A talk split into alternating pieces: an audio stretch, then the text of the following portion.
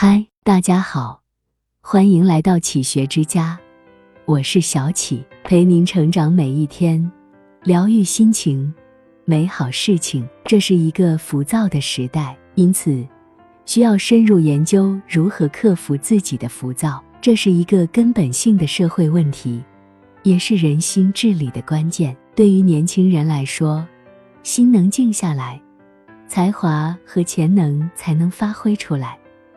不然，一切的才华反而将束缚人的发展。心是一切经验的基础，它创造了快乐，也创造了痛苦，创造了生，也创造了死。心的第一个层面是凡夫心，这是会思考、谋划、欲求、操纵的心，会暴怒的心，忧郁不定、反复无常的心。但此外，我们还有新的本性，这是永恒的，不被死亡以及任何外界事物触及。说到底，心性就是万事万物的本质。历史上的圣人先哲，用了不同的名词来修饰他们所悟到的真理，但他们都是在阐述基本的心性。基督教徒称之为罪，印度教徒称之为犯。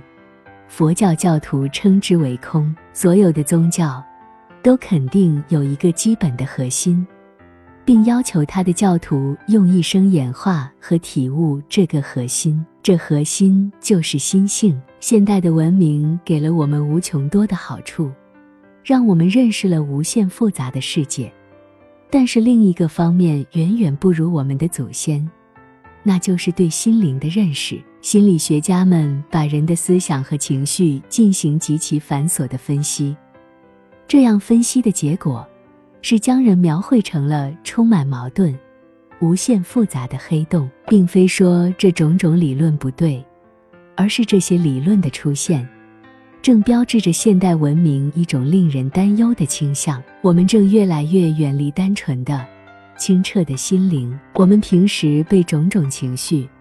思想和欲望所主宰，但是有些时候，我们依然能极其清晰的、极其深刻的感受到自己的心灵。可能是在欣赏一支美好的曲子，可能是在宁静清澈的大自然流连，可能是品尝着日常生活的点点滴滴。当我们看雪花翩然飘下，或看到太阳从山后缓缓升起。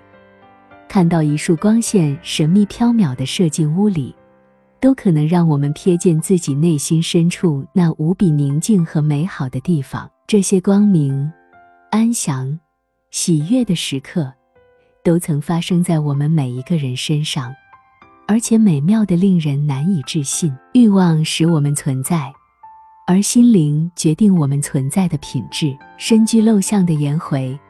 只有粗粮清水，但快乐无比。宗教的苦行者，可以在极其恶劣的生存条件下，感受到常人难以感受到的幸福。是的，幸福本身不由你获得多少决定，而是决定于你感受到了多少。因为心不曾被正确理解，如同他不了解自己一样，所以产生了不可胜数的哲学观念和主张。更有甚者，因为一般人不了解、不认识他们的心性，所以就继续在三界六道中流浪，经历痛苦。因此，不了解自己的心是严重的错失。如何改变自己的这种情况呢？这就要静观自己的内心。这看似简单，其实却代表着一种生活态度的改变，从向外看转为向内看。从关注向外的索取追求，到凝神触抚自己的内心生命，这对于大多数人来说是一种全新的体验。我们回避向内看的生活，因为一般人总有对自己内心的恐惧，更因为我们认为这不重要。留恋刺激、热闹、嘈杂、忙碌的生活，在这个急功近利的世界，向内看被人认为是一种怯懦和消极的行为。是的。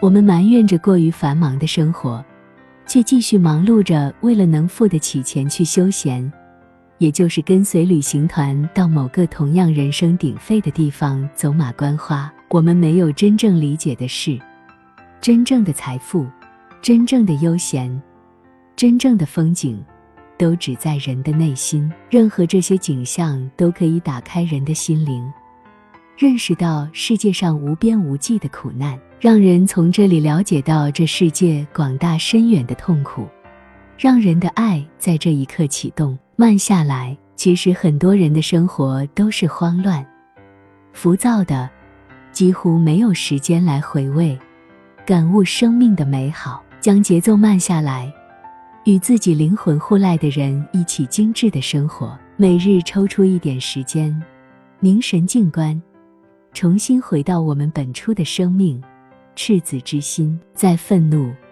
贪婪、嫉妒、烦恼、怨恨。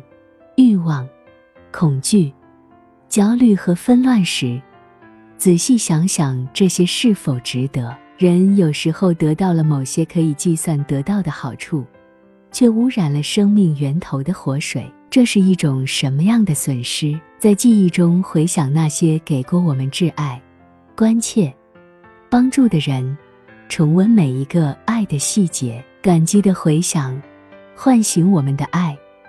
想象我们的爱从心中流淌出来，首先从我们最亲近的人开始，然后是亲戚、朋友、熟人、同事、邻居，然后是陌生人，甚至是我们不喜欢或难以相处的人，甚至是我们视为敌人的人。最后，让我们的胸怀在爱中变得越来越广。这里是启学之家。让我们因为爱和梦想一起前行。更多精彩内容，搜“启学之家”，关注我们就可以了。感谢收听，下期再见。